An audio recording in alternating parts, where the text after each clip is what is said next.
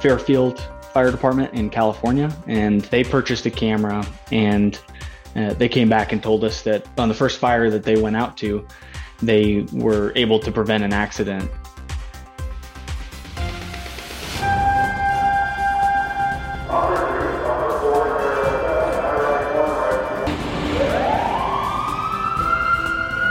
This is Code 3, the Firefighters Podcast, hosted by award winning journalist Scott Orr. Now, here's Scott. That's right, and I will not let Parkinson stop me. Thank you for joining me today for another edition of Code 3. This is the show that gives you all the information on a firefighting topic that you need in about 20 minutes. Now let's get started. Anyone who's ever fought a wildland fire knows that situational awareness is critical to safety and effectiveness on the fire ground. But visibility, a key part of that awareness, is often limited by thick smoke. Call it the fog of war if you like. No matter what you do call it, it's tough to fight a fire when you can't see through the smoke. The lack of visibility can lead to all kinds of trouble, especially vehicle accidents. Today, in this special edition of Code 3, we'll explore one commercial product that can make the wildland environment safer for firefighters. It's called Hypersight, built by RPX Technologies.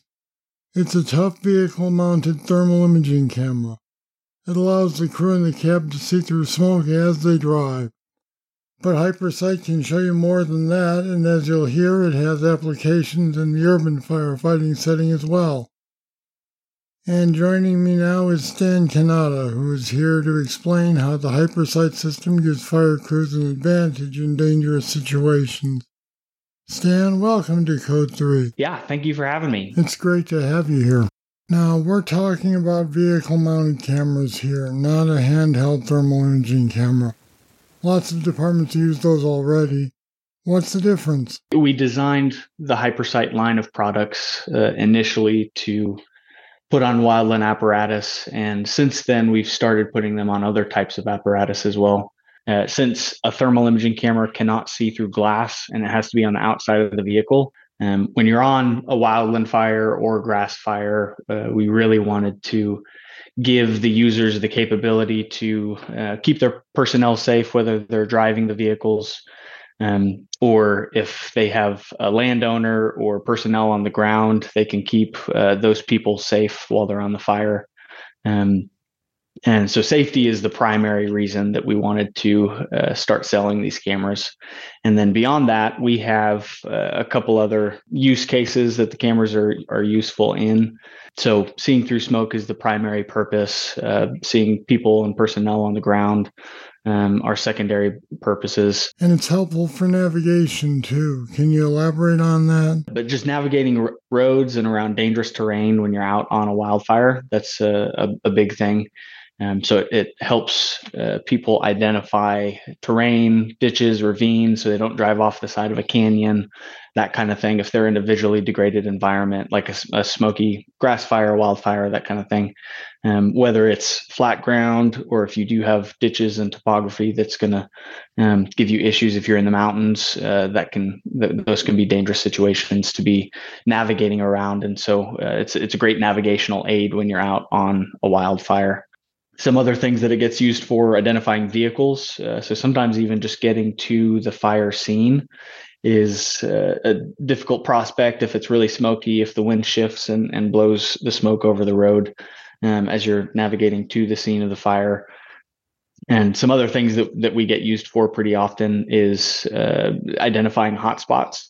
Uh, so one of the use cases that um, comes up relatively often is the uh, the need to find smaller hotspots on mop up, and really you don't want a fire to rekindle after you leave the scene because then you would have to re-respond. And so with our cameras, you can scan over a field or uh, over the area where the fire was burning and make sure there aren't any smoldering stumps or hay bales or whatever might still be smoldering that could be kicked up by wind later and and rekindle a fire. So running mop up is a really big uh, uh use case for the cameras as well. As you pointed out, the Hypersight camera system is put into service primarily on wildland fire units. Which makes sense. You say it's also a good option for ladder trucks and other apparatus in an urban environment. How can the system help on a structure fire? Sure. Yeah, the one of the more recent things that we've been using them for is to uh, put the thermal cameras on the tip of a ladder truck. And we have a wireless transmitter that will transmit the image from the tip of the ladder down to the base where your controls are at the turntable. Um, and what that allows you to do is uh, in in a structure fire when it starts throwing off a lot of smoke and, and you can't really see where the seat of the fire is. You can point the camera and see where you're spraying your water uh, and that just gives you a better ability to uh, focus your water at the seat of the fire be more efficient with water and many times if, if you normally need a spotter um, to help direct the flow of water to the seat of the fire you can eliminate the need for a spotter and an extra uh, person that's required to run on a scene uh, on a ladder truck. Now, there are several videos on the Hypersight website that show some pretty challenging situations where the camera makes the view clear. What else can Hypersight show firefighters aside from the road ahead? Yeah, so uh, some of the other things that uh, the cameras get used to see uh, one is fluid levels and tank batteries. So we're based out of Oklahoma, and uh, so we have a lot of oil field uh, uh, operations around here. And so, if you can roll up on uh, an oil field tank and see, okay, there's a lot of fluid in there, there's not a whole lot, you can assess the the danger of that situation if a fire is going to roll across those. You can also see uh, fluid in propane bottles, uh, really any uninsulated tank uh, you're going to be able to see fluid levels in it so you can assess the danger of of that situation before engaging and not even having to get out of the vehicle. Where does the camera mount? We usually put the cameras uh, depending on on how they're going to be used and what kind of vehicle they're on but on a, on a typical type 5 or type 6 uh, we put them on the brush guards. Uh, those get mounted there pretty often because it's an easy spot to put them you can put them right above the windshield uh, in the center of the vehicle. You can put them on headache racks. Uh, we have options if you want to put the camera on uh, like a TFT or an Elkhart brass nozzle on the front of the vehicle. Um, and that gives you the ability to actually look around with the camera while you're spraying water. So those are some of the, the main areas that we mount the cameras. Is it a factory installation or a customer install? Uh, that's a good question. Uh, so we have a dealer network and Many of our dealers will offer to uh, install the cameras. If you're building a new vehicle, they can put it on uh, the vehicle at the front end, or if you want to do a retrofit um, and you're purchasing through one of our dealers, uh, many times they'll offer to install it for you. Hypersight just sells the equipment, so we won't do an installation. But that being said, it is a, a pretty common thing for a smaller department uh, with volunteer staff to be able to install these cameras themselves, just because it's a, a it's a very simple system. It's essentially the same as putting like a backup camera on the vehicle. You've got the camera that gets mounted on the front of the truck. You've got a screen inside, uh, and the camera plugs directly into the screen. And then the screen is what powers the whole system. So you've got 12 volt power going into that screen um, and then that powers the camera. And so you only have to tap power one time. And then we also have the ability to plug in a backup camera to that same screen uh, if, if that's something that you're needing on your vehicle. You offer two different systems, the 160R and the 320. What are the differences between those? Yeah, so the the two different camera systems we have the 160R is uh, the original camera that we came out with when we first started selling these cameras. Uh, the 320 is the most recent version, and we still sell sell both of them, but the differences primarily are resolution and frame rate. Uh, so the 160R is a 160 by 120 resolution.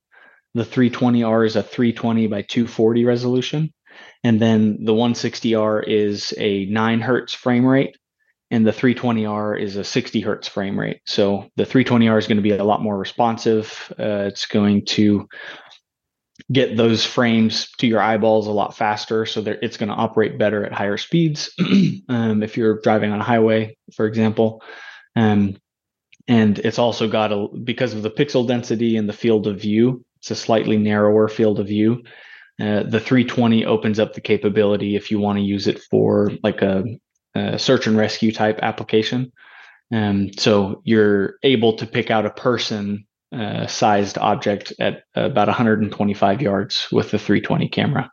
Um, and then the 160 camera is more designed for uh, it's a budget option, but it allows you to see through smoke and identify uh, dangerous terrain and uh, dangerous areas right in front of the vehicle.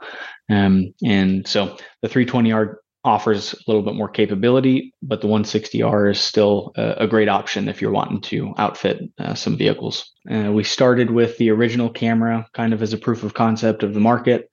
Uh, we really liked the direction that things were going, so we came up with the updated version with the higher resolution and and, and better technology. And we're looking to continue that trend. Uh, we're looking at developing some more increases in pixel density, um, maybe different field of views uh, if we want to have a more uh, search and rescue specific type camera. Uh, that's going to be able to see a lot farther away. Um, so there's several things on the horizon, I think, uh, coming down the line that uh, we're going to be able to make some advancements to the product line. So, what's your customer feedback been like? Yeah, so we have uh, a, a, lot of happy customers. Um, I'm trying to think of a time that we've ever had an unhappy customer, and it's it's hard for that to come to mind right now. Most of the customers, and we actually just released a testimonial video with Corey Beagles over at the Deer Creek Fire Protection District um, here in Edmond, Oklahoma, and uh, he's been a longtime user of our cameras and he really uses the cameras for uh, like i was saying earlier he he finds hot spots that sometimes are crawling underneath the grass and are would be hard to find uh, if you didn't have a thermal imaging camera on the truck. He uses it to navigate the fire line um, and to see through smoke. He's he's ran into multiple situations where uh, his his guys were able to navigate more safely through a smoky area uh, because they had the hypersight cameras on their trucks. So he's been an awesome customer that uh, has got some good use out of the cameras and has come back and purchased more cameras uh, because he recognizes the uh, the importance of having them on on brush brush type trucks. That's the kind of truck that he's got them on at his department. Um, I think they're type fives or sixes. I can't remember exactly. Um, so that was one customer. Uh, another customer that has used them a lot is uh, Fairfield Fire Department in California, and they're obviously in California. There's a ton of wildfires, and they have the difficult terrain on top of uh, having wildfires that we don't really have here in Oklahoma. And they purchased a camera, and uh, they came back and told us that on the first fire that they went out to, they were able to prevent an accident. And so, uh, because of that, that one accident that was prevented, they came back and outfitted, I think it was around 20 vehicles with our thermal imagers. And um, they wanted to have them on as many vehicles as possible um, so that they could make sure that those types of accidents would be mitigated at their department. One of the quotes on your website calls the system overbuilt. It says it belongs on the space shuttle. Yeah. Tell me about how it's built. Yeah, absolutely. That's a great question. The the cameras are made out of solid stainless steel. They start as a chunk of billet stainless steel. And since we were manufacturing these cameras with fire departments in mind, we we know that firefighters are going to be hard on their equipment, uh, whether they're carrying it on their person or if it's on a vehicle that they're driving. So we knew they were going to be running through brush and uh, be hit. It, they're going to you're going to hit the camera on things, and uh, we wanted to make them impact resistant and uh, bulletproof, basically. Um, so the camera is milled out of a piece of stainless steel with about quarter inch walls on it. Um, so the the housing itself is incredibly beefy. The bracket that it's mounted on is eighth inch stainless steel. Um, so the the whole camera system, the way it's installed and the way it's built, uh, is purpose built for firefighters. Um, and because of that, the amount of times that we actually get cameras back to our facility for uh, refurbishment or needing to be fixed is incredibly rare because they're so bulletproof. And it's hard to communicate how how beefy they are without putting one in your hands. But it's about two pounds of solid stainless steel that you're mounting on your truck. i will never say that a firefighter is is not going to be able to break something, but uh, we we got pretty close with these cameras. All right, we'll leave it there for now. Stan Cannata, thanks for talking with me today on Code 3. Thank you for having me. Uh, I really enjoyed it. If your interest is piqued and you'd like to learn more about the HyperSight camera system, go to our website for links, code3podcast.com slash rpx. This edition of Code 3 is a paid advertisement from RPX Technologies. All right, that's it. That's all for this edition of Code 3. Thank you for listening. I'll be back next time with more, and I hope you'll join me then. I'm Scott Orr, and until then, stay safe. To contact us, get more information on today's show, or to subscribe to the podcast, go to code3podcast.com.